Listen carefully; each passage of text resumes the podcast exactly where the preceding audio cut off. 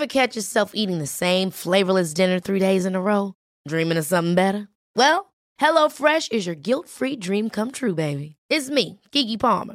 Let's wake up those taste buds with hot, juicy pecan-crusted chicken or garlic butter shrimp scampi. Mm. Hello Fresh. Stop dreaming of all the delicious possibilities and dig in at HelloFresh.com. Let's get this dinner party started. There's never been a faster or easier way to start your weight loss journey than with PlushCare. PlushCare accepts most insurance plans and gives you online access to board-certified physicians who can prescribe FDA-approved weight loss medications like Wigovi and Zepbound for those who qualify. Take charge of your health and speak with a board-certified physician about a weight loss plan that's right for you. Get started today at plushcare.com slash weight loss. That's plushcare.com slash weight loss. plushcare.com slash weight loss.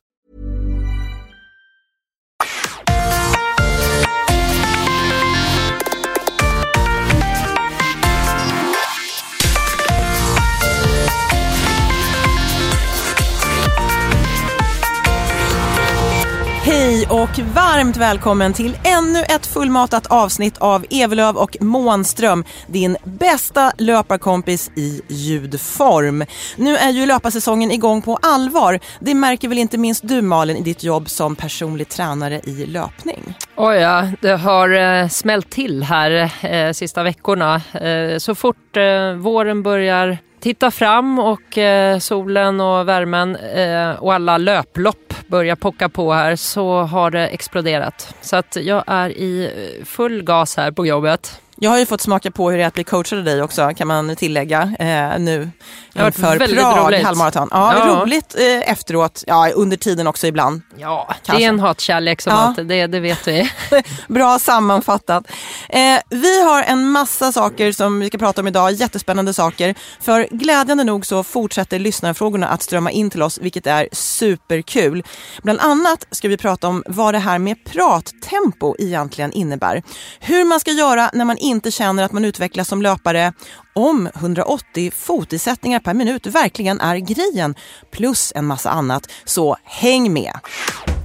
Men först Malin så måste vi prata om vår nya poddpartner Racefox. Alltså en supersmart tjänst där du får live-feedback på din löpteknik och ett personligt träningsprogram utformat efter just din löpning. Det Ja. låter nästan för bra för att vara sant. Ja, verkligen. Vi har ju själva inte lyckats prova den här produkten än, men vi ska göra det. Vi ska inom göra kort. det inom kort. Inom kort, men eh, däremot så har vi ju en, eh, en person som har gjort det som vi ska prata med. Just det. Och eh, innan vi ringer upp henne så ska jag bara säga att det här är alltså en svensk innovation som är skapad av ett gäng ingenjörer på KTH. Eh, Och för att du som lyssnar på det här ska förstå lite mer hur Racefox funkar och lite mer konkret hur den kan boosta din löpning så tänkte jag att vi ringer upp då en person som har använt den här online-coachen, online-löpcoachen kanske man ska säga, under ett, en period. Så jag säger varmt välkommen till Evelöv och Månström, Ingrid Kalderen. Hej! Hur är läget? Tack, alldeles utmärkt. Jag har inlett dagen med att faktiskt vara ute och springa med min Racefox. Så, Nämen, ja, det är ju perfekt timing. exemplar. Morgonsolen. Men du, eh, din bror Claes som då har varit med och tagit fram den här funktionen, eh, han berättade ju att du fick testa det här och sen så hade du ringt upp honom i ett glädjerus. Kan du berätta mer om detta tillfälle? Ja, alltså det var faktiskt jätteroligt. Jag har sprungit i massor med år, men åldras i min kropp med, med åren och, och kände eh, när Racefox kom så var jag jättenyfiken och så började jag springa med den. Och då, allt eftersom man springer så matar man ju Racefox med data kring sin löpning. Och sen eh, för ett år sedan eh, så kände jag att jag hade liksom tappat steget. Jag började få tider i mina lopp och mina löprunder som jag inte riktigt kände igen. Jag fick liksom skador och ont som jag inte fattade var det kom ifrån. Och överhuvudtaget så kände jag att jag fick slita väldigt mycket i min löpning på ett sätt som jag inte riktigt fattade. Gud jag känner Och igen då- det här, ska jag bara säga. Ja, och, då, och då, så, och så, då ringde jag brorsan och sa alltså jag fattar inte vad det är som händer. Jag var, ganska, jag var jättefrustrerad ska jag säga. Eh, För jag hade då sprungit blodomloppet och fått slitit som en galärslav för, för att upprätthålla de tider jag var van vid att springa. Och jag förstod inte vad det var som hade hänt. Och då sa han, nej men vi går in och kollar på dina data. För då låg det ju ganska mycket data i Racefox då efter all, all min träning och löpning. Och då kom han tillbaka med en analys som liksom visade att nej men det är det här som, som inte funkar för dig nu. Eh, och det fanns olika anledningar varför jag hade tappat det steg som jag en gång hade. Och då tog jag till mig det, den information som jag fick och cyklade ut en tidig morgon, eh, nästan i gryningen. Och sen så hade jag med mig Racefox och så var jag inställd på att få feedback efter 100 meter på alla de här värdena, som, de här mätpunkterna som Racefox jobbar med. Och så hade jag den här digitala coachen på och så sprang jag fram och tillbaka, fram och tillbaka, fram och tillbaka och testade, liksom, testade mig fram verkligen. Om jag, om jag gör den här fotinsättningen, om jag gör den här farten, om jag lyfter benen på det här sättet. Om jag, och jag jobbade och det, jag fick alla möjliga värden och jag blev mer och mer frustrerad. För jag fick liksom, det gick åt fel håll och ju mer jag försökte och tänkte, ju mer fel blev det. Men till, ja, och jag var jättefrustrerad. Jag var färdig att slänga eh, hela telefonen bort i skogen. Jag var så frustrerad. Men Ingrid, vad är det som den sa då? Vad är det för data som du får fram jo, här? Den, den tar ju fram Delvis tar den fram frekvens, det vill säga liksom hur snabbt jag liksom sätter i in, liksom intervallet av steget, hur kort steg jag har helt enkelt. Steg per, sen, antal steg per minut? Ja, mm. just det, frekvens. Mm, mm. Och sen så mäter den ju hur hårt jag sätter i foten och hur eh, ja, i, i, förhållande till kroppen vad jag, vad jag sätter i. Jag kan inte bra beskriva alla de här olika värdena som finns, men det var tre värden. Eh, säger den var på foten du eh, landar ja. och eh, hur mycket tryck du lägger på, ja, på olika delar? Precis. Mm. precis. Så det här höll jag på att experimentera med och sen plötsligt då eh, när jag höll på där som intensivast så bara lossnade det. Eh, och så var det som att kroppen fattade. Ja, men nu förstår jag. För då fick jag ihop de här olika, jag fick ihop en frekvens där jag kortade steget mycket, mycket mera. Just det. Eh, och jag eh, också fick en drag, det vill säga det här liksom hur hårt eh, jag sätter i foten i marken. Som, som sjönk, för det var ett av mina problem, att jag hade alldeles för, för hög drag. Eh, och det påverkade ju också den här GCD, ground contact-faktorn. Då, då. Hur får man information då, Ingrid, hur man, vad man ska korrigera? Säger den eh, att man ska testa att lyfta knäna mer och korta in steg och komma annorlunda ja. på foten? Eller vad är det för information man får? Man får information om, om att korta stegen, eh, lyfta kroppen, eh, fram med höften. Ofta är det ju det att, att eh, framförallt när man blir lite trött som löpare så börjar man ju liksom krumma lite granna. Eh, och det, det är de här bålmusklerna som inte riktigt orkar. Då, då. Och, eh, så ofta är det att man behöver korta steg. För mig har det varit det. Det är den feedback som jag får eh, mest återkommande så att säga. Att, att korta steget, upp med kroppen, upp med bröstet, fram med höften. Så det är en elektronisk personlig tränare, eh, ja. den här produkten kan man säga då. Ja, men som, som baserar sin feedback hela tiden på de här data som ju mm. matas in då eh, när du är ute och springer. Så att den blir ju helt baserad på din löp, egen löpteknik. Jag fattade vad det är jag behövde göra i kroppen för att förbättra och effektivisera mitt löpsteg. Det har jag ju liksom använt. Kroppsminnet har ju hjälpt mig och i och med att jag fortlöpande nu springer med Racefox så får jag ju hela tiden påminnelser också. Jag får liksom hela tiden en avstämning mot mina värden. Att jo, men jag fortsätter att hålla den teknik jag behöver. Mm. Sen kan jag ju också se då att när jag försöker öka tempot så händer saker och ting i de här värdena. Och då behöver jag korrigera mitt, mitt min löpteknik för att inte få eh, för hög drag till exempel eller, eller tappa frekvensen. Mm. Springer, du, eh, Ingrid, springer du alltid med, med Racefox eller känner du ibland att du vill bara springa och leta efter känslan? Eh... Absolut. Absolut. Jag, ibland så tar jag medvetet inte mer än av precis den anledning du säger. Att, att liksom ibland är det Ibland vill man ju bara, liksom, man vill bara löpa eh, och tänka på helt andra saker. Mm. Och just och ibland... öva, lära sig, jag kan tänka mig just det här med att, att eh, när man har fått väldigt mycket information och så, att låta det smälta in i en. Jag pratar ju mycket om att löpning ska bli liksom att man eh, förstår eh, de saker man ska träna på och sen att det sätter sig i en känsla. Det var det som, när jag fick det här lite sådär liksom ljuset den här morgonrundan när kroppen plötsligt hittade, jag liksom hittade steget i kroppen. Jag förstod hur jag behövde sätta i foten och i vilket läge i förhållande till överkroppen och så vidare. Det var ju då det bara, det var ju då det bara lossnade. Det var då jag mässade brorsan och sa att nu fattar jag liksom. Mm. Nu kan jag springa till Skåne, inget problem. För det var som att det fann, då fanns det plötsligt inget känslan var, så är det ju inte förstås, men känslan var att det fanns inget stopp. Liksom. Gud vad skönt att kunna springa till Skåne också så slipper du ta ja. flyget. det är ju bra i dessa tider. Petra, det där måste vi ta till här inför eh, Prag, inför Prag halvmaraton. Här. Eh, Ingrid, jätteinspirerande att prata med dig och vi kommer säkert att få tillfälle att ringa upp dig framöver och höra hur det går i din träning. Men vi, vi tackar dig så länge och eh, ja. önskar dig varmt lycka till med din löpning. Ja. Tack så jättemycket. Ha en bra ha dag. Bra. Hej då. Ja. Så stort tack till Racefox för att ni sponsrar den här podden. Och blev du som lyssnar nyfiken på den här tjänsten, in och läs mer och signa upp dig på www.racefox.se. Stort tack till Racefox. Men nu Malin så tänkte jag att vi kör igång med lite lyssnarfrågor. Vi har ju faktiskt ett helt gäng att ta ja, itu med. Och de är alltid lika eh, roliga.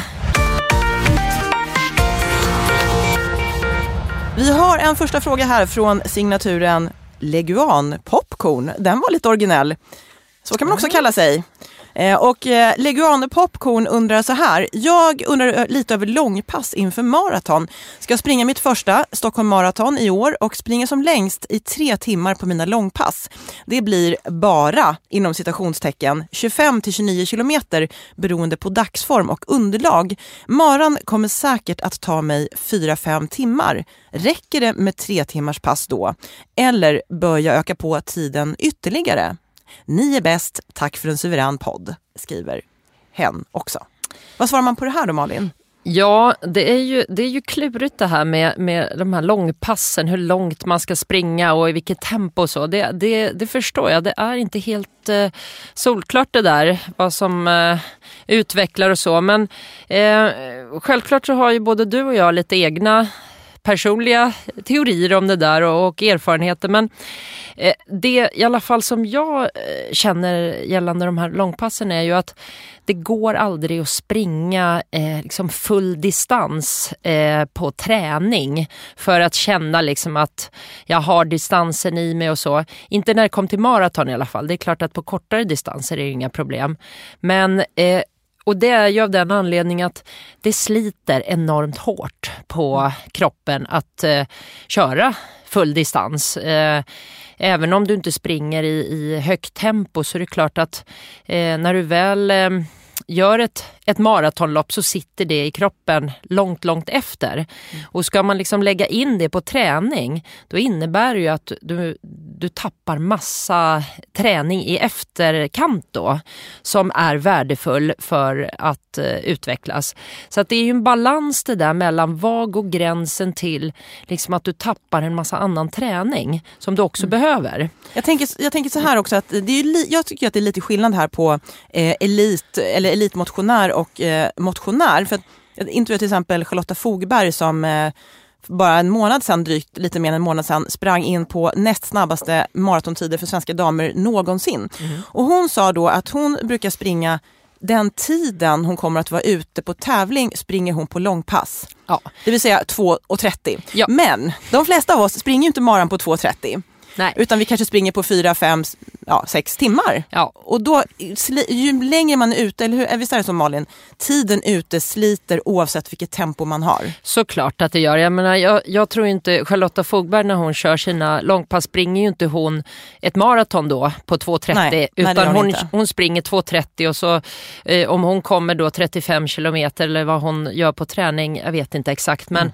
men då är det eh, då är det ju att hon håller ett lägre tempo än vad hon gör på, på tävlingen. Men det är klart att ska man som motionär vara ute 4-5 timmar och springa eh, eller ännu längre då, det vill säga mm. om du gör 4-5 timmar på tävling då ska du vara ute 6-7 timmar. Då. Och det, det är ju orimligt. Mm. Det blir, plus att du är något sämre tränad då kanske än en elitlöpare så att det sliter ju Man återhämtar sig långsammare ja. också. Så att, mm. eh, här är det ju en, som jag säger, en balans mellan vad är det optimala långpasset eh, så att du liksom inte behöver vila mer än några dagar efter för att känna dig återhämtad och fräsch igen och kunna köra annan träning. Mm. Eh, och där går ofta gränsen vid någonstans, eh, kanske för då en, en eh, motionär 25-30 kilometer som längst. Eh, ska du vara ute längre så kanske det som sagt skulle behöva vila en vecka, en och en halv efter och det, mm. det är inte så bra om man ser till totalträningen. Så att man får nog bara tänka så här att, att eh, och, och, det vet jag att funkar. Det, det är ju många som har tränat för maror som, som har sprungit dem på 4-5 timmar och aldrig sprungit över 30 kilometer på, på träning. Men, men när du väl kommer till den där tävlingen så, så är det så många andra bitar som, som spelar in och då kan du dessutom tömma kroppen då fullständigt vid ett tillfälle. Just det. Och sen får mm. du då vila kanske i två veckor efter mm. för att du har så ont i kroppen och är så slut. Eh, men då är det värt det. Just det. Men vägen dit kostar för mycket att köra sådana lopp eh, på träning.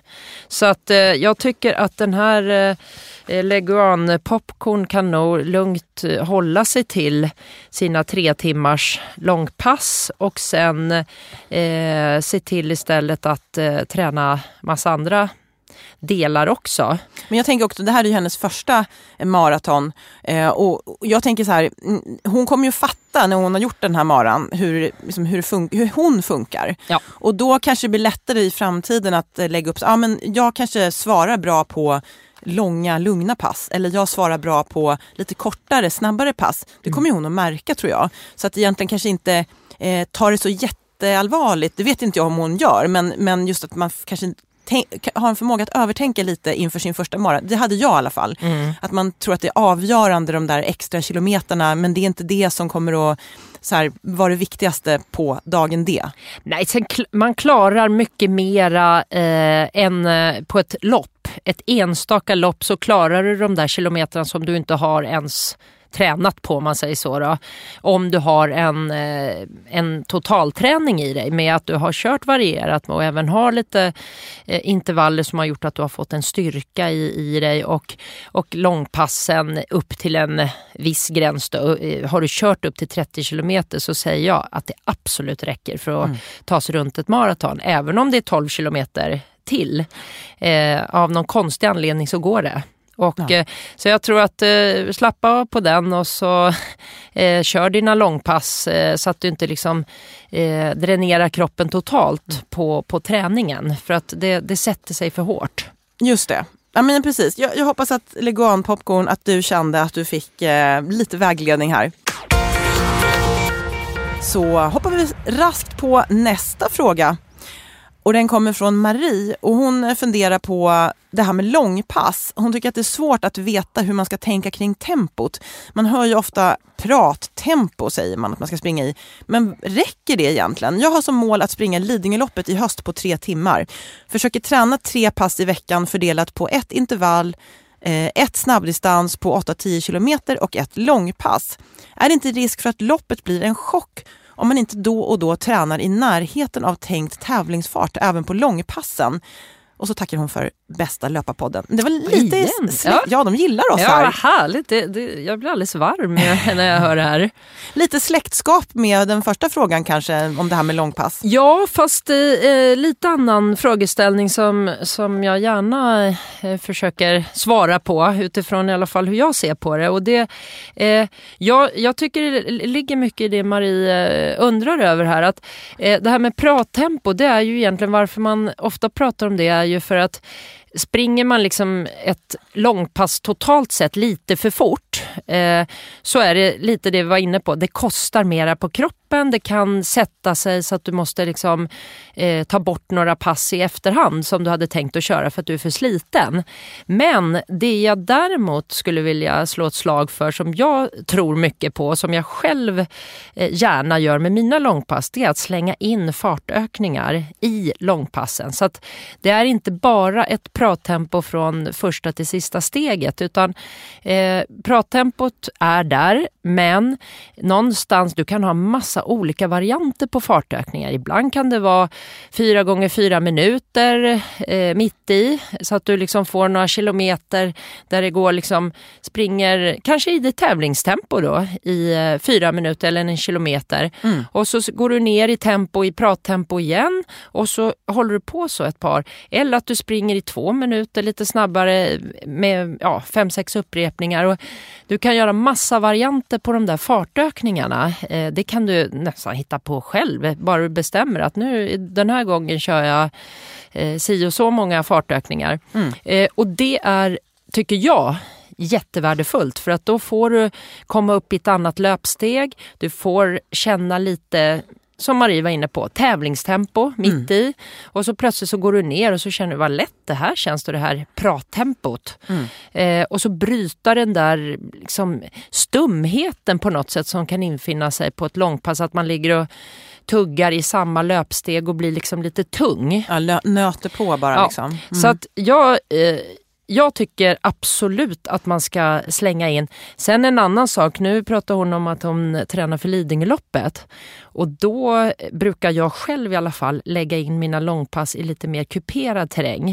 Eh, det vill säga, och då får du ju en i alla fall inte kanske en fartökning men en pulsökning. Mm. naturlig. En, naturlig. Det, det, blir inte som en intervallträning för du ökar inte tempot i backarna men du får en, en skillnad i puls och insats muskulärt. För att nu har ju jag fördelen, jag bor ju ute på Lidingö så då... Ja, du kan väl varenda då, sten på den där banan? Ja, och då, då är det klart att då kan jag inför Lidingöloppet, då slänger jag in mina långpass på banan. Just det. Och jag springer inte 30 kilometer, jag springer 22-23. Mm. Det är ett långpass. Eh, spara de där sista sju för eh, att inte slita för mycket. Men då får ju jag ett långpass med så kallade fartökningar, i alla fall känslomässigt. För att i alla backar så blir det en annan grej. Så det finns olika former för det där hur man kan lägga ett långpass så att det inte bara går på platt asfalt i samma fart. För jag måste säga, jag jag eh, som alltid pratar om att få lite variation i löpsteg och, och, och jag som eh, slår stora trumman för eh, intervallträning eh, har ju även det tänket på långpass. Men mm. att springa ett långpass rakt igenom lite för fort det kostar mycket. Och då blir det mer tävlingstyp på, på träningen. Och det, då, ja, och det, det orkar du ju Nej. inte. Det, det, du, då är det ju som en träningstävling och det mm. kan du ju kanske göra då en gång mm. eh, i en förberedande syfte för att liksom få en liten eh, mental och fysisk träning för det. Men, men då är det ju som ett testlopp nästan. Då ja. är det ju inte en träning. Nej. Ja, men det tycker jag ja. känns som en, en bra en bra riktlinje. Slänger du in och, sådana fartökningar någon gång när du kör långpass? Petra, ja, men det, alltså jag försöker som um, min coach eh, Ingmar som jag tränade med mycket förut i Uppsala när jag bodde där. Att mot slutet av passet när man känner sig trött, riktigt trött, då kanske, inte sista kilometern, men kanske att jag under, ja, när det bara är ett par, kanske tre kilometer kvar så ökar de sista två distinkt ökning så att man kanske ja, rejäl, upp i tävlingsfart på halvmaraton eller vad det kan vara. Mm. Och sen så sista kilometern så flyger man ju fram. Och det tycker jag är så skönt för då avslutar man ju passet med en härlig känsla. Det här kändes så lätt att springa sista biten. Det gör det ju alltid när man liksom lugnar ner tempot efter att man har gått upp igen. Så det tycker ja. jag funkar bra för mig. Nej men precis, det är precis som du säger och framförallt också jag måste säga så här, jag känner mig bättre i benen efter ett sånt långpass när jag har sprungit på lite mot slutet eh, än att eh, ramla in där med, med, med sådana blystockar som det kan bli ibland.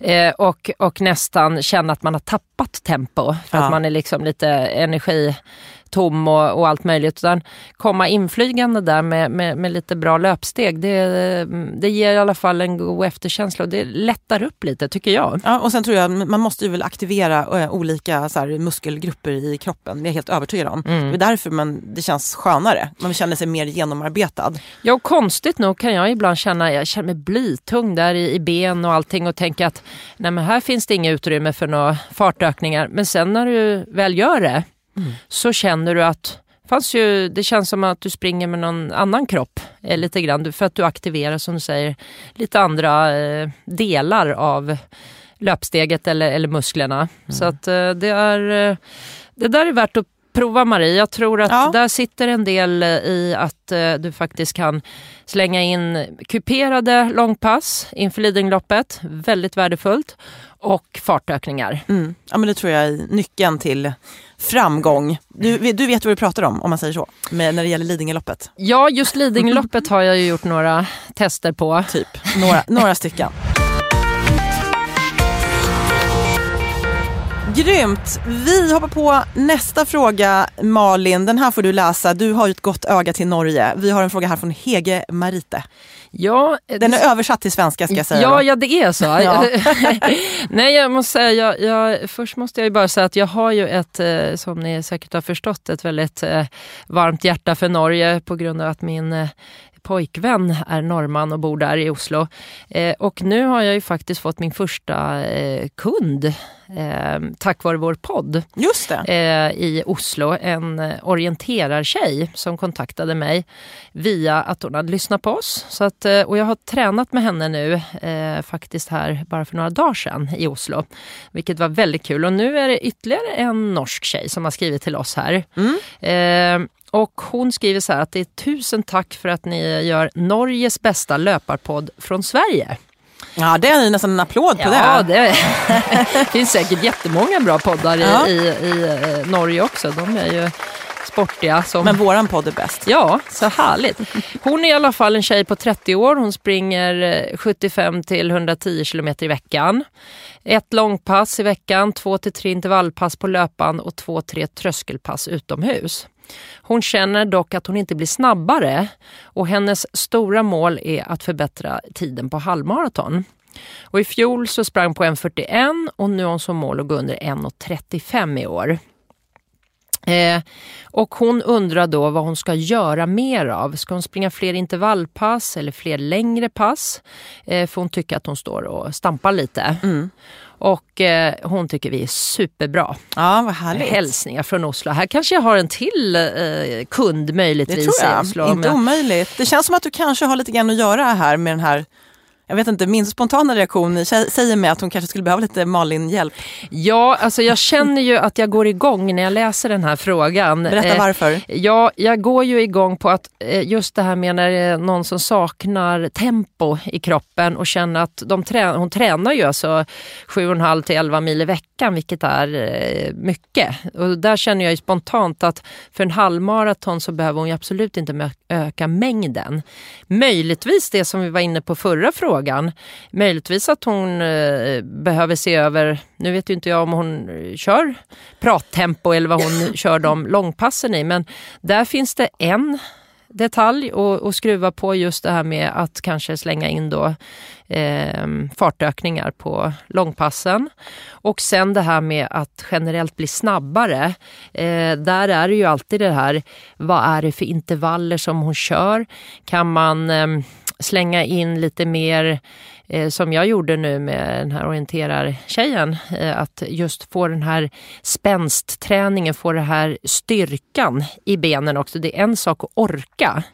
Eh, men att få liksom spänst i löpsteget, få löpstyrkan att springa lite fortare. Och det handlar inte bara om att springa fort utan det är även att styrkemässigt bli så pass stark att du orkar springa i det tempot. Men jag måste bara få, få komma här med en, med en liten synpunkt från min motionärsvinkel. Mm. Det här tycker jag verkar vara ett elit, elitidrottarupplägg hon kör på. Alltså två, tre intervallpass på löpband och två, tre tröskelpass per vecka. Plus ett långpass, då Ja, är vi uppe ni- i fem, sex, sju dagar i veckan. Alltså jag kan då bara säga så här, jag brukar inte prata tider speciellt ofta, men mitt personbästa på halvmaran är faktiskt 1 1.41 och jag tränade inte i närheten så här mycket. Nej. Jag, jag, jag sprang bara tröskelpass och då anser inte jag att jag är en supertalang i löpning.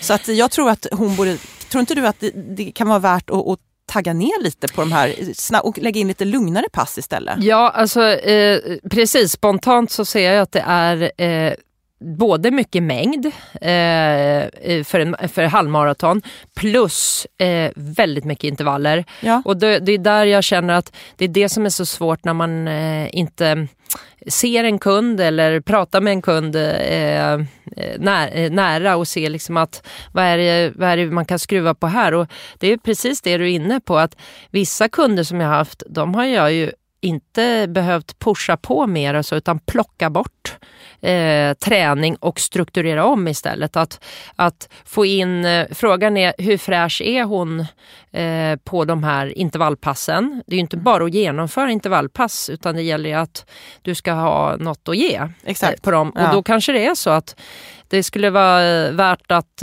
ta bort ett intervallpass och stoppa in ett, i så fall ett lugnare pass eh, däremellan. Eller vila en extra dag eh, möjligtvis. Eller Så att- träna något annat? Ja, träna alternativträning. Eh, och jag då som också var inne på det här med att, att träna att få en styrka eh, i att springa fort. För ofta så är det det som, som jag ser hos långlöpare, att det saknas lite styrka i kroppen. Mm. Eh, och därför pratar jag om styrketräning och även sån löpnära styrketräning. Kan du beskriva vad, vad är det mer konkret för typ av övningar man kan göra då? Ja, alltså om man ser till löpnära styrketräning som jag alltid kör med mina kunder då som en del av uppvärmningen, då är det ju sådana löpskolövningar och spänsthoppövningar. Och mycket av de här spänsthoppen det är ju för vader och fötter framför allt. Och det är där många motionärer har en eh, liten svaghet generellt sett. Att man tränar inte spänst, speciellt inte de som börjar komma upp i åldern. Det här är ju Nej. en ung tjej, hon är ju 30 men, men eh, mina kunder är ju oftast 40 till 50. Jag vet vad du menar Malin. Du har kört, är det sådana du menar då de här, äh, ja men äh, till exempel gasellhopp? Gasellhopp och enbenshopp, Enbenshopp. och olika Indianhopp? Ja, allt möjligt. Mångsteg, sådana trestegsliknande hopp. Eh, och eh, ja, bara att, att göra de här skipping, höga knälyft och allting gör att man ligger på framdelen av foten, jobbar, aktiverar fötter, vader, överdriver knälyften, har en bra hållning. Det är väldigt löpnära, eh, enkel eh, styrkeövningar kan man säga. Då. Sen, är, sen så tycker jag ju att det är bra att vara allmänt stark muskulärt i kroppen. Så att eh, styrketräning eh, med antingen kroppen eller med, med, med vikter tycker jag också att man ska slänga in även vad- som löpare. Vad brukar du slänga in då? Så att man får ett hum om hur det kan Eh, se ut. jag kör ju ett till två styrkepass i veckan och eh, ett är oftast med, med lite tyngre, alltså med, med tyngder, liksom med, med olika övningar, antingen i maskiner eller, eller skivstång. Men, Mm. eh, och sen ett kanske lite mer bara core och alltså lite lättare med kroppen. Men eh, liksom Typ att plankan och sånt Ja, där? massa, där du använder många muskelgrupper samtidigt. Samma Ja. där, tidseffektiv träning. Att det inte är att du, du kör en bicepscurl på ena armen och sen nästa. Utan att, att man, man gör precis kårövningar. Då får du ju med mage och rygg. Och, Sitter du på så pilatesbollar och håller på? Eller? ja, ja, det också. Ja. Ja, absolut. Mm. Så, eh, men jag är en av de löpare som, som gillar att styrketräna. Det Ska är vi inte göra gör ett det. klipp, videoklipp framöver som med lite löpstyrka? Ja. Jag tror det vore superkul. För är det känns klart. många undrar över det här. Ja, nej, men för Så det är svårt att beskriva. Ja, lättare Ja. att se på, på ett bild. Så det får vi, det får vi göra. Nej men så eh, Hege Marita, eh, om vi inte får möjlighet att träna ihop i Oslo, vilket vi eh, mycket väl kan, kan få. För jag Hon borde nästan ofta. kon- kontakta dig tycker Ja, jag. Så vi- kan ni köra ett pass så får du Ja, liksom... för jag, jag känner att jag blir, jag blir intresserad här för jag, jag, jag känner att det är en ambitiös tjej som vill mycket och jag tror att det finns massa bra löpning i, i henne men det behöver skruvas på någonting. Antingen öka kvaliteten där lite på intervallpassen och då måste man kanske ta bort någonting annat för att orka det. Exakt. Och sen slänga in lite fartökningar på långpassen. Ja. Där, eh, men eh, jag, jag hoppas att, att eh, du har fått några svar. Annars så får du mejla mig så får vi snacka vidare. Vad har du för mejladress? Malin och så att och så malineverlof.se. Bra Hege Yes. Marite. Jag tycker definitivt du ska ta chansen eftersom Malin ju ofta är i Oslo. Ja. Så kan ni reda ut det här. Ja, Så hoppar vi raskt på nästa fråga som kommer från Sanna. Och eh, hon tackar också för bästa podden. Vi har många fans här. Det är hemskt, jätteroligt. Jag vet inte. Vad, eh, hon undrar hur ni ser på tanken om att hålla en stegfrekvens eh, slash kadens på 180 steg per minut. Är det meningen att detta ska gälla oavsett typ av pass eller bara på tröskel eller annat? Om man ens ska förhålla sig till det vill säga. Nu har har du vi någon pratat tanke om det här Petra? Du Eh, är ju... Ja, nu har vi, för jag ska bara säga, nu har vi pratat om tröskel även i den förra frågan och folk kanske inte vet vad tröskel är och det bör man ju faktiskt tala om. Och det är ju då, eh, tycker jag i alla fall, nu får du rätta mig om jag har fel, men man, man springer eh, liksom lätt obehagligt men ändå hanterbart eh, med Lite längre bra intervaller. steg som du brukar säga. Ja, och lite längre intervaller. Lite längre. Mm, Eh, un, tröskel är ju egentligen under mjölksyratröskeln. just det. Och det vill säga då är det eh, lite längre eh, intervaller. Alltså kanske så här, fyra minuter och uppåt eller? Ja, någonstans man, man börjar komma över 3-4 minuter och sen kan det vara en, mycket längre än så också. Det kan, eh, som snabbdistans till exempel är ju också en tröskel. Sen kan man ju få mjölksyra lite på slutet Ja. ändå på ett sätt. Men, och det kan man få på tröskel också. Att det är inte så att man alltid ligger och bara är oberörd. Men, Mm. men det är skillnad mot de här kortintervallerna när det smäller till och man inser att jag kommer inte klara mig mer än eh, 15 meter Det till. smäller till lite senare på de här. Ja. Ja okej. Så då har vi rätt ut det. Men om du går på, och du undrade hur jag ser på det här Malin. Ja. Ehm, alltså, ja, man pratar ju väldigt mycket om det här med stegfrekvens och att det finns en optimal stegfrekvens. Eh, jag tänker väl inte så jättemycket på det men om vi kopplar tillbaka till den här frågan som, eller diskussionen vi hade med Ingrid där om Racefox så fick ju hon tipset att korta ner steget. Och, så jag tycker väl mer att det kanske är det man ska tänka på om man vet att man är en sån där som tar långa, lite dunsiga kliv. Eh, att man ska försöka korta ner steget. Men att hålla på och räkna brukar inte jag göra. Brukar du göra det? Nej, aldrig. Eh, det har jag aldrig gjort. Men, men, men det är ju...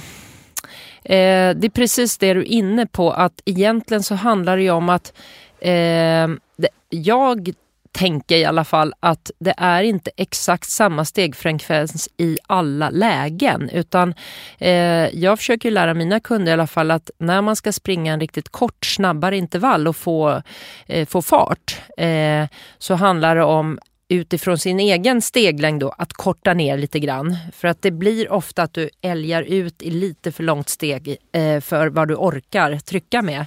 Däremot trycka upp eh, knälyftet lite mer.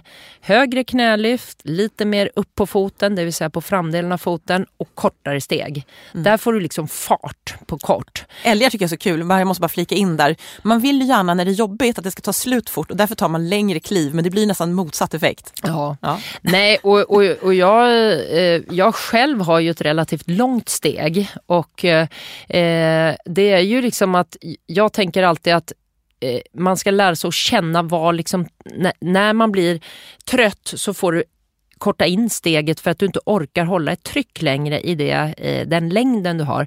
Så att det är inte heller så att jag springer eh, inte med samma frekvens hela tiden. Men jag, jag ser vissa som är väldigt eh, inne i det där med att ha exakt samma stegfrekvens. De har relativt kort steg.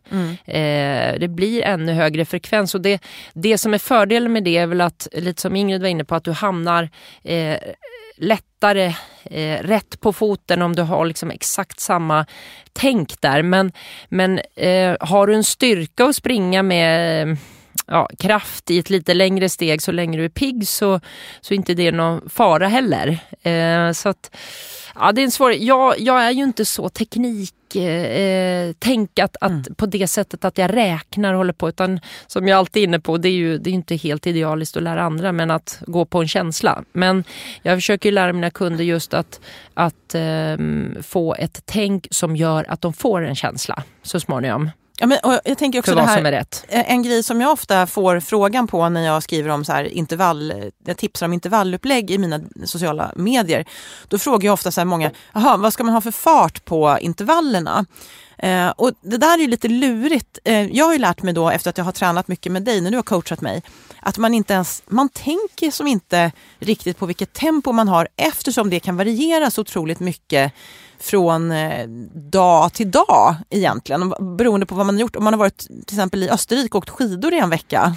Som du hade och åkt telemark och haft extremt styva lår. Då kanske eh, tempot på intervallen blir en minut per kilometer långsammare än vad man brukar ha. Så därför är det lite lurigt att prata om det. Därför brukar jag försöka undvika det. Och samma sak med med, med steglängd. Om man tänker för mycket på siffror och saker så tenderar man ju att vara för mycket upp i huvudet och för lite ner i kroppen och faktiskt tänka efter hur det faktiskt känns. Mm.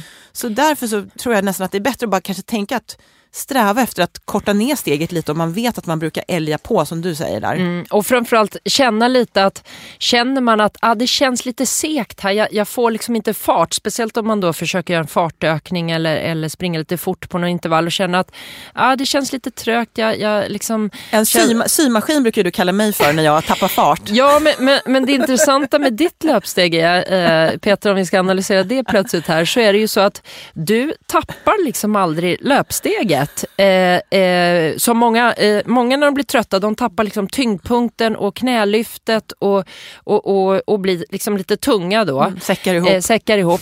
Eh, du, ser, du har en fin hållning, du har knälyft, du ligger fortsatt väldigt bra på foten. Men det som händer när du blir väldigt trött nu i alla fall, det är att du får inte farten framåt utan istället för när du är stark då och så länge du orkar så går drivet framåt. Mm. Eh, Sen ser du likadan ut men plötsligt så är det som att det ser ut som att du har en vindtunnel framför dig som blåser väldigt starkt motvind. Så ja. blir det liksom att hela den här eh, egentligen rätt bra löpteknik. Du får inte något tryck framåt längre utan det blir lite som en symaskin. Mm. Lite för mycket på stället.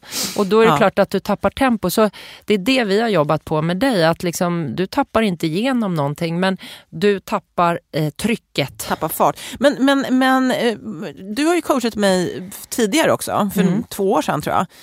Ser du, någon, du vet inte ens om du kommer ihåg hur, jag såg ut då, men, men har, har, liksom, har det förändrats? Jag tänker om det har med åldern att göra. Eller något annat? Att man... Nej, jag, jag vet att det var samma ah, när okay. vi har... Eh, du har alltid haft ett väldigt, eh, ska man säga, ett... Eh, ja, bra tekniskt steg på det sättet att du liksom inte, inte blir, du ser inte tung ut. Nej. Men som sagt, du tappar fart och det har ju att göra med att du inte orkar trycka då i, i frånskjutet längre utan då blir det väl att du håller allting på plats men när du sätter ner foten så, så går den upp och ner mera än att du, du skjuter ifrån. Du har inte trycket där. Men ett sidospår då, vad, vi har ju snackat om det, men det, då var ju inte folk med och lyssnade. Men vad kan man göra för att bli av med den här symaskinen? Ja, alltså det är ju både bli medveten om att när jag eh, blir väldigt trött här så, så, så, koncentrerar du dig väldigt mycket på att hålla positionerna med liksom, mm. kroppshållningen och knälyft och allting. Men eh, kanske ha en Eh, både då en fysisk, att du inte riktigt är tränad, att du orkar fullt ut eh, trycka dem, men, men också bara en medvetenhet, den lilla grejen som är ditt problem, som inte eh, man kan överföra på alla, är att du måste fokusera på frånskjutet. Liksom i det läget, mera än egentligen att hålla eh, kroppen på rätt ställe eller armpendel. Eller mm. En annan person behöver fokusera på något helt annat. Ja. Den, eh, den tappar knälyftet eller tappar hållningen i överkroppen eller slutar arbeta med armarna eller någonting annat. Du har egentligen, det är din, eh, din svaghet då när du blir trött. Att du, eh, och då är det relativt enkelt på det sättet att när du mm. blir trött, fokusera på att eh, trycka, fortsätta trycka. Sen är det lätt att säga det när man har syra upp i öronen. Eh, men eh, men att, att få farten fortsatt framåt och inte... Vet du vad jag blir sugen på nu? Faktiskt att, eh, nu blir jag ännu mer sugen på att sätta igång med den här Racefox och se vad den säger. Mm. Det kanske är, jag kanske också får en sån här aha-upplevelse. Alltså jag Ja. ringer dig mitt i natten och bara, Ja. jag har funnit det. Ja. Jag vet varför. Ja, nej men det är, det är relativt enkelt när man ändå vet att det här är min, min grej som händer med mig när jag blir trött och eh, att det faktiskt inte är att allting rasar utan det är en viktig detalj eh, och eh, att lägga eh, krutet på det. Därför så tycker jag jag vill fortsätta, fortsatt uppmana och uppmuntra folk att våga boka in träning med en coach. Det betyder inte att du måste köra med en coach hela tiden men någon gång så där då och då för att få ett, en proffs eh, ögon på din löpteknik. Det kan faktiskt göra, bara ett pass kan göra jättemycket. Så det är väl investerade pengar tycker jag i alla fall. Ja, det roliga var ju senast vi körde ändå eh, en serie här när vi började med 500 och sen gick ner på 400, 300, 200 och slutade med 100 eh, Då var det ju liksom i mitten där på två, 300 och 200 var du rätt stum. Och sen sprang du väldigt bra på slutet och fick den där, då fick du tillbaka liksom tryck och det är kl- klart att då var det ju kortare. Exakt, man visste att det var, liksom, skulle ta slut fortare. Ja, men ändå att få, det är lite som vi pratade om långpass, avsluta på ett bra sätt och känna att eh, jag kom tillbaka. Jag var jättestum men, men passet tillät att jag kom tillbaka i ett bra löpsteg och fick eh, en god känsla mot slutet. Och det, det är aldrig fel heller. Huvudet är ju en stor del i det här eh, med självförtroende och, och, och sug. Men du, jag måste säga en sak bara apropå det här med, med stegfrekvens. Då. Eh, En grej som du sa till mig för, de här, för två år sedan när vi tränade, när du coachade mig senast. Eh, då sa du någonting med att eh, när man springer långs, långsamt, lugnare tempo. Eh, att man inte då behöver ligga så högt upp på foten. Nej, Utan precis. Jag låg ganska högt upp även Ja. då och blev trött. Och det, det är också, precis, du har alltid lägat egentligen med ett eh, snabblöparsteg. Eh, ett eh, väldigt högt på foten och, och är redo för att springa fort. Eh, och det, det är ju bra i sig. Men problemet är om du ska hålla en halvmara med det steget så kostar det rätt mycket kraft. Och, och jag brukar säga att du behöver inte ligga med ett sprintersteg redo eh, när du inte har den farten. Det. Eh, för du, du, du vet att eh, jag ska springa mitt eh, halvmaratontempo här och det ligger på eh, fem och ja vad det nu är, Mm. eh, någonting. Eh, och då behöver du inte ligga med ett, ett eh, snabblöparsteg, att du är redo att trycka Och blir med, med trött, det foten. kan man ju spara till spurten i mål kanske. Exakt. Nej, men så att, och då säger jag att du ska inte förändra löptekniken an, liksom, totalt sett. Eh, hållningen och allting är redo där. Men knälyftet är ju lite lägre när du inte liksom, ska ha tryck i varje. Plus att du behöver inte ligga så högt på foten för det kostar på vader och fötter. Det, det, är- och det är helt onödigt för du, den farten du springer halvmaraton i kräver inte det. Nej. Det bara kostar. Så att det, och det är också precis det, är det som är lite utmaning för dig. Att, att eh, korrigera det där eh, steget du har så att du orkar det eh, lite längre. Precis. Nu, Du har vi ett kom- fint steg i dig. Ja, tack. Det, Ja. inspireras av dig Malin. Nej, men nu hoppas jag att Sanna fick, det var lite utvikningar här från ämnet men ändå kanske intressanta och sådär. Men, men hoppas att eh, du kände att du fick i alla fall vår syn på saken. Sen vad som är, någon sanning finns ju inte men ja. Vi hoppar på nästa fråga som kommer från Åsa och det är faktiskt Åsa som var med oss till Prag förra året Ah, är det. Så Ja. Hon skriver så här. Det var så länge sedan jag kände mig stark. Ni vet sådär att man river av ett tungt intervallpass och bara äger. Man känner sig oövervinnerlig. Det var månader sedan. Förkylningarna har avlöst varandra och det har varit svårt att få till kontinuiteten i löpningen med intervaller och långpass. Det har mest blivit fislöpning känns det som. Hur kommer jag igen? Jag behöver lite pepp och råd här. Jag Är fortfarande smårisig och det går liksom inte över. Den är klurig. ja, Och jag känner Petra, igen mig. du, jag, jag känner så att det där är liksom en pet, att du får börja Petra, för Ja. det, där, det där känner jag igen lite från dig. Du har Mm. haft många sådana sega perioder med, med förkylningar som aldrig Ja. går över och så. Ja, men jag tror, eh, om jag ska ehm, så här, gissa. Jag tror att Åsa och jag är lite grann i samma fas i livet. Det vill säga, vi har eh, barn som inte är alla barnen är inte jättestora. Jag har ju ett barn, jag vet att hon har fler. Jag Ska inte lämna ut henne helt här. Men, men också en, en ganska så här hektisk vardag med heltidsarbete. Samtidigt då med en stor ambition eh, att man vill eh, hålla uppe löpningen, hålla igång den, kanske som det var innan man fick barn.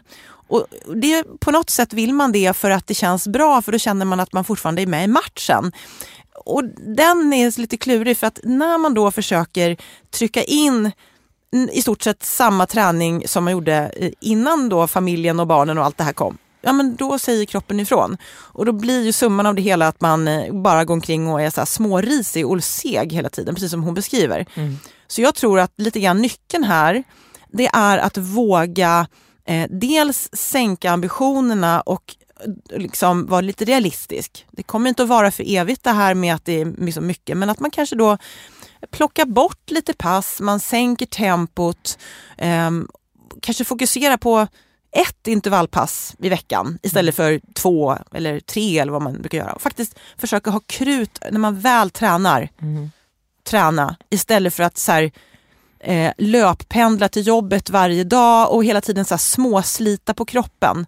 Som jag vet att många gör för att man vill få in den här träningen. Mm. Det är min syn på det hela i alla fall. Mm, nej, men jag, jag, tror du är inne på något väldigt, eh, väldigt bra där. Jag, eh, jag tänker, tänker samma banor, absolut. Att, att eh, man måste anpassa sin träning efter eh, livets faser. Och ehm, eh, det är inte helt lätt alltid för du har ett psyke som, eh, som funkar på ett sätt och du är van vid eh, vissa rutiner och ett visst tänk. Men, men det som jag tycker är intressant som, som jag både har egna privata erfarenheter av och även med massa kunder är ju det att det är inte bara så att ju mer du tränar desto bättre blir du utan det är eh, totaliteten som är väldigt viktig och det är ju eh, också att ehm, må bra. Eh, och då kommer liksom träningen är en stor del i att må bra och så men eh, vissa faser så är det då att eh, lite mindre träning kan ge faktiskt mer resultat. Men då kan du också eh, kanske tänka på vad du, du, du måste strukturera träningen kanske ännu noggrannare än att få de här, ah, bara de där eh, passen som egentligen jag säger inte ger så mycket. Mm. Annat än kanske att du för psyket tycker att ja, men jag har ju sprungit. Fått lite frisk luft. Ja, utan jag, jag är mer och mer för det där att, att eh, om du nu vill ha resultat. Om det nu inte bara är att, att det är en luftrunda och du har inga ambitioner med eh, hur det känns. Utan du vill bara ut och springa och springa med ryggsäck eller halvgå eller ja, men det är en springa sak. fort. Det är en ja. sak. Men, men om du nu har någon ambition att springa på ett visst sätt eller, eller känna dig på ett visst sätt så, så är det även för en motionär viktigare att få lite struktur på och den kan ju se olika ut i olika faser. Mm. Och därför säger jag så här, mm, har du mycket att stå i vid sidan om och inte hinner vila så mycket och stressar och så, så är det bättre att eh, planera bättre sin träning och ha lite mer eh, följa övriga livet är du pigg, är du, har du kraft, så kör hårt en dag. Det är inget mm. fel med det. Nej. Men titta inte stingt på ett, eh, ett program och säg att det står att jag ska köra det här mm. men kroppen säger egentligen nej. Då är det, då är det bättre att bara säga, säga att nu får jag följa kroppen. Ja, men för jag, jag tänker bara själv så här, när jag eh, då var singel och inte eh, liksom, hade det här familjelivet som jag hade idag. Då kunde jag med lätthet eh, åka iväg en tisdagkväll och köra väldigt, väldigt tuffa intervaller med den här gruppen som jag sprang med. Mm. Men jag skulle aldrig palla de passen idag. Eh, det skulle liksom bara det skulle tära mer än vad det ger. Mm. Det är ju det där att man inte riktigt är helt återhämtad. Att, eh, liksom, dels blir man också äldre men också att man eh, hela tiden man har liksom andra saker i livet som man ska ta hänsyn till och förhålla sig till. Och sen en, en, en sak till bara, det är helt rätt det du säger Petra, men just också det här med att dra, gå och dra med någon förkylning som aldrig går över. Jag jag lever ju mycket i det där elitidrottstänket att antingen är du helt frisk och kan träna eller så är du sjuk. Eh, om det är lite eller mycket, mycket då är det inget snack om saken. Då, är det liksom, då vill du inte ens träna för att du orkar inte. Men är du halvrisig då är jag eh, helt inne i det där att då ska du inte heller småträna utan du blir liksom aldrig av med grejerna utan då, då får du, även om du kryper i kroppen och klättrar på väggarna och, och, och känner att eh, ah, jag kanske skulle kunna köra men jag har något litet i kroppen. Så då får du stålsätta dig att eh, jag ska låta det här eh, gå ur kroppen. Och det går ju så otroligt mycket fortare ur kroppen om du vågar eh, strunta i det helt. Men det, jag tror det, det är också svårt. De man känner att man vill ut inget. och... Ja, men där är det liksom... frisk. Ja, typ. det, ja, men det är liksom inget... Det, det ger ingenting jag, jag, jag, tänker så mycket i prestation där att liksom träning eh, för mig, eh, det är ett må bra-forum självklart, men det har alltid eh, varit i ett prestationssyfte och då tänker jag allting som bryter ner och inte ger någonting. fortsatt så ligger det liksom i, i grund och botten. Sen har hela den här må bra-biten tagit mer och mer över, men den ligger i grund och botten att träning ska också ge någonting positivt. Eh, och när du bara är halvskruttig och har något skit i kroppen så, så är träning negativt. Mm. Eh, och, och, du bara blir aldrig av med, med grejerna. Så att, bli helt frisk, det är liksom nummer ett. Och då kommer träningen att kunna börja ge igen. Och du tappar mindre på att vila helt och sen träna ordentligt, eller det du vill, än att Eh, gå runt och halvträna. Och sen mm, eh, en sak som jag eh, också har tänkt på Malin, det är ju det här som du har lärt mig faktiskt lite grann. Eh, när man ska köra intervaller, eh, så tidigare mm, då, way back i tiden, då kunde man ju då så här, värma upp 3-4 kilometer. Sen kör man intervallerna som oftast är ganska mastiga. Sen joggar man ner 3-4 kilometer. Mm. Vad innebär det? Jo, det betyder att totalsumman på passet blir så 15 kilometer. Ja. Och, eller kanske ja, någonstans där. Då, det betyder ju att du har gjort egentligen ett långpass och intervaller samtidigt. Du får väldigt lång återhämtning. Det som jag tycker är så bra med dina pass, det är att de ofta bara landar, bara säger jag, det är inte så bara. Nej. Men de tar oftast inte superlång tid och det blir kanske 5-6 kilometer totalt. Ja. Och det tycker jag, förut tyckte jag, vad är det för blaha blaha pass? Mm. Du, och, så, och, så, ska du då skriva in i träningsdagboken att hoppsan, här nu försvann mina, min chans till att få ihop de här milen den här ja. veckan. Ja. Eh, måste släppa helt det tänket. Och, och, det, är så, det är självklart att om du är en elitlöpare på maratonnivå, du beh behöver en viss antal mil och så, men, men det är för mycket mi, miltänk att du ska få in eh, det istället för kvaliteten. Vad gör mm. du egentligen på passen? Mm. Eh, och eh, det som du känner, du ska ha kört så pass hårt på de här intervallerna att du du vill inte springa fyra kilometer efter utan du, du orkar i bästa fall jogga fem minuter i, i väldigt långsamt tempo och känna mm. att nu är jag så darrig i, i benen här så att det räcker. Jag är mm. nöjd. Och sen ofta värmer många upp för fort så att då, bara mm. där har man ju sabbat passet genom att springa 3-4 kilometer för fort. Absolut. Jag hade en, en ung tjej i veckan, en kund, en triathlontjej som just ha, eh, berättade om det. Att eh, Hon sprang med sina, sin grupp, då, den här triathlongruppen. Hon var eh, den sämsta löparen där. Och de sprang liksom i 4.30 tempo eh, på, per kilometer i uppvärmning i 20-25 minuter. Du och för, skämtar? Ja, och för henne var det då, då var ju hon eh, redan slut. Eh, för det är ju inte någon lugn fart för henne? Nej, det var absolut nej. inte. Det, det, var ju liksom ett, halv, eh, halvhår, eller ett hårt intervallpass redan där och sen skulle de köra intervaller och då eh, var det ju helt kört varenda gång och hon kände sig liksom bara värdelös. Eh, och då sa jag, men eh, värm upp själv, gör din grej, mm. kom igång, i, för hon behövde liksom någon kilometer för att komma igång. Jag sa, det är ju passet som är det viktiga. Hon Exakt. hade gjort det någon gång och känt att oj, då blev det mycket bättre pass. Men att få det liksom i, i huvudet att vad är vad. Ett Mm. intervallpass, uppvärmning är till för att bli varm så att du kan Ja. gasa på på intervallerna, inte någon träning. Nej. Uppvärmning och nedjogg det hör, hör inte till träning, det är bara borta. Mm. Det är bara intervallerna som är träning där. Och om de handlar om 4-5 kilometer att skriva in i dagboken, då får det vara det. Men det är desto hårdare.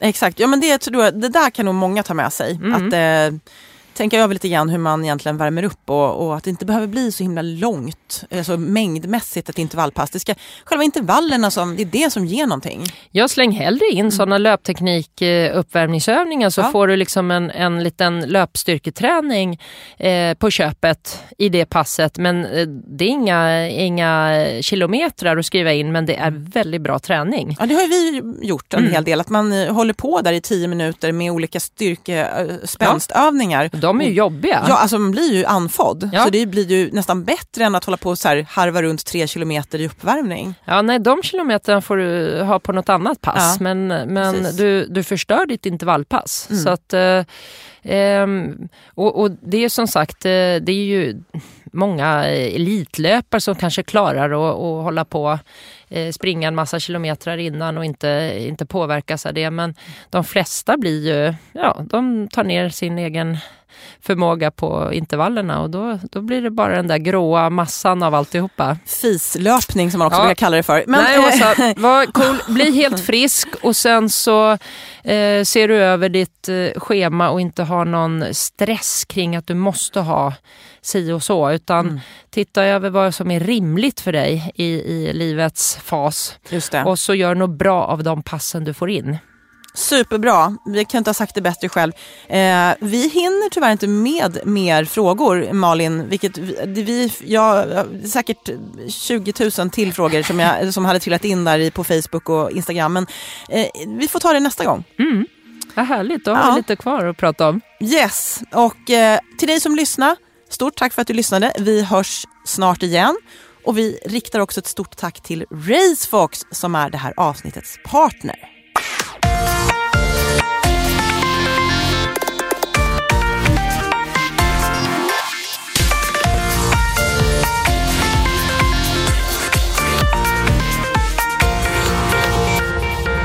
Det här programmet görs på Beppo. Beppo. Hey, it's Danny Pellegrino from Everything Iconic. Ready to upgrade your style game without blowing your budget? Check out Quince. They've got all the good stuff shirts and polos, activewear, and fine leather goods, all at 50 to 80% less than other high end brands. And the best part? They're all about safe, ethical, and responsible manufacturing. Get that luxury vibe without the luxury price tag. Hit up quince.com slash upgrade for free shipping and 365 day returns on your next order. That's quince.com slash upgrade. Ever catch yourself eating the same flavorless dinner three days in a row? Dreaming of something better? Well, HelloFresh is your guilt-free dream come true, baby. It's me, Kiki Palmer. Let's wake up those taste buds with hot, juicy pecan-crusted chicken or garlic butter shrimp scampi. Mm. Hello Fresh. Stop dreaming of all the delicious possibilities and dig in at HelloFresh.com. Let's get this dinner party started. Planning for your next trip? Elevate your travel style with Quince. Quince has all the jet setting essentials you'll want for your next getaway, like European linen, premium luggage options, buttery soft Italian leather bags, and so much more. And is all priced at 50 to 80% less than similar brands. Plus, Quince only works with factories that use safe and ethical manufacturing practices. Pack your bags with high-quality essentials you'll be wearing for vacations to come with Quince. Go to quince.com slash pack for free shipping and 365-day returns.